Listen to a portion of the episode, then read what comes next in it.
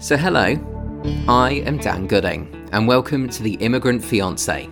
This new podcast is all about the visa which tens of thousands apply for each year, and yet they only make up a tiny fraction of the US immigration system.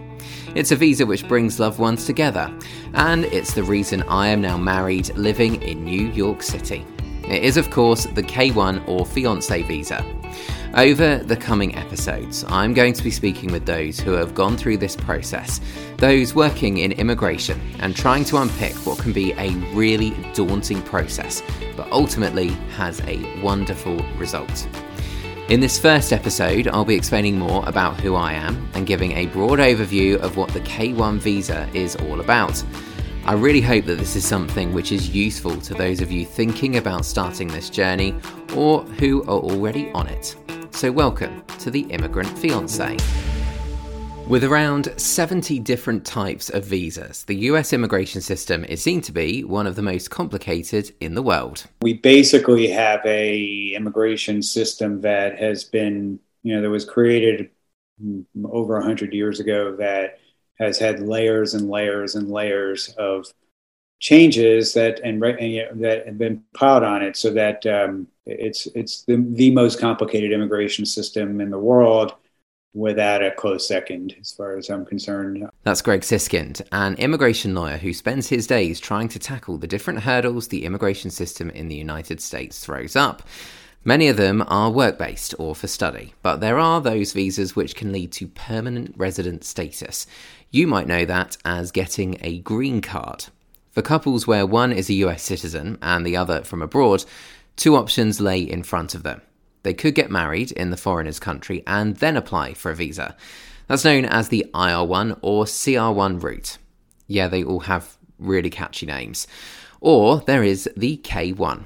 Both take time, and before COVID 19, the K1 was often the faster option of the two. Kind of.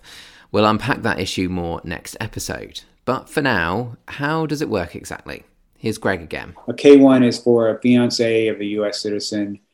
Couple has to have uh, met in person within the two years prior to the application going in. Uh, you have to demonstrate it's a bona fide relationship, which means that it's like legit. It's not any kind of fraud or something that's trans, you know, strictly transactional. The K1s are a hybrid model. They are technically a non immigrant visa, like an F1 student visa and a B1 visitor visa, and an H1B is for professional workers. So K1 sort of is, fits into that category. They're treated as temporary visas, um, but they, I mean, they're technically that, but they're treated as green card applications for in all other respects. Well, in 2017, K1 visa admissions made up less than 0.05% of all non immigrant admissions into the United States. B type visas, those are the ones which give you temporary entry for business and tourism, make up the vast majority of annual non immigrant visa admissions for obvious reasons. If you've been to the US on holiday or vacation, you'll know that it is a bit of a process to get an ESTA, but really, it's just a short online form compared to applying for something more permanent. When it comes to the fiance visa, most applicants come from the Philippines, followed by Vietnam, the Dominican Republic, Mexico, and the UK, like me. I met my husband David in November 2018. We were both solo travellers in Seville, in Spain, and on the first night there ended up in a restaurant. From the moment we met, it just clicked. We had the evening together and then spent the whole following day exploring the city and getting to know one another. We made promises to visit each other in the UK and US and said a sad goodbye. But we kept on chatting, and David came to the UK the following March, and so began a long distance relationship on a different scale. And it's a similar experience for many others like us. Back in 2016, I got the opportunity through my university to go do like a study abroad year. And my course was hospitality. So for us, it was working in the hospitality industry. And I got to work for Disney. And Disney um, agreed to take me on, give me a job working at the Grand Floridian. So I came out and lived in Orlando, Florida for a year and it was my in my intention just to come out here for the year, enjoy my time with my university friends, you know, and just make the most of the experience. I thought it was just going to be a one time thing, you know, just one year in America, get to see what life could be like, and then get to come home to the UK. But whilst I was working for Disney, um, I met Zach, and Zach is now my husband. Well, we met on Facebook. It was just like a page for like anxiety and people that have got family members that are going through depression or anxiety and things like that. Um, and my friend at the time, I was supporting her through therapy, so she added me into this group. Um, and I was just scrolling through one day, just you know, seeing how people were, seeing if I could help in any way because I've actually studied it um, in college and stuff like that. So I'm just trying to help a lot of people out and I just saw his comment on there, um, and I just added him as a friend because I thought we'd be friends. And I didn't message him for like two weeks. So I was terrified to say anything. Um, I noticed he had tattoos. I have tattoos and everything, and we kind of just spoke about that first. And he was just there for me as a friend, and we were kind of just building on that. We had I had no idea he was in America. He had no idea I was in the UK for a, about a month.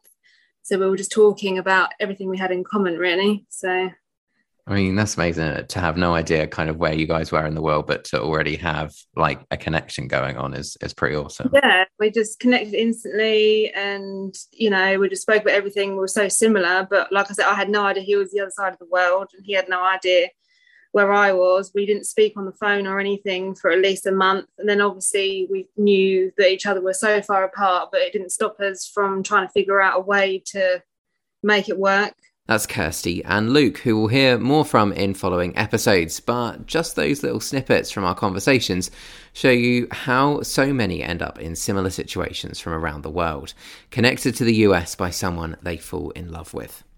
The thing is, pretty early on, you've got to make a decision, right? For couples who live in the same town or city or even country, there's the luxury of just enjoying the time spent together, working out if Tuesday or Friday works best for a date or to hang out.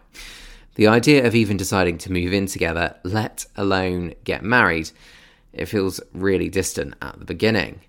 But for David and me, with around 3,000 miles between us, that scenario wasn't an option. And it was the same for others. Here's Kirstie and Luke again. Literally, after the first time I visited, we knew that one was going to move to the other one.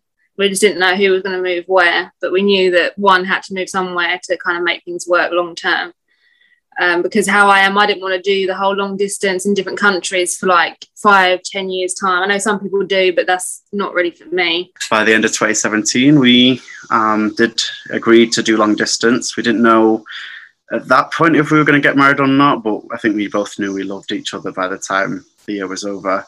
I went back to the UK, finished my degree, and then we agreed to start the K1 visa process because in 2018 he proposed to me on one of his visits to the UK. He asked me to marry him. Obviously, I said yes, yes, yes, yes, yes, yes, yes.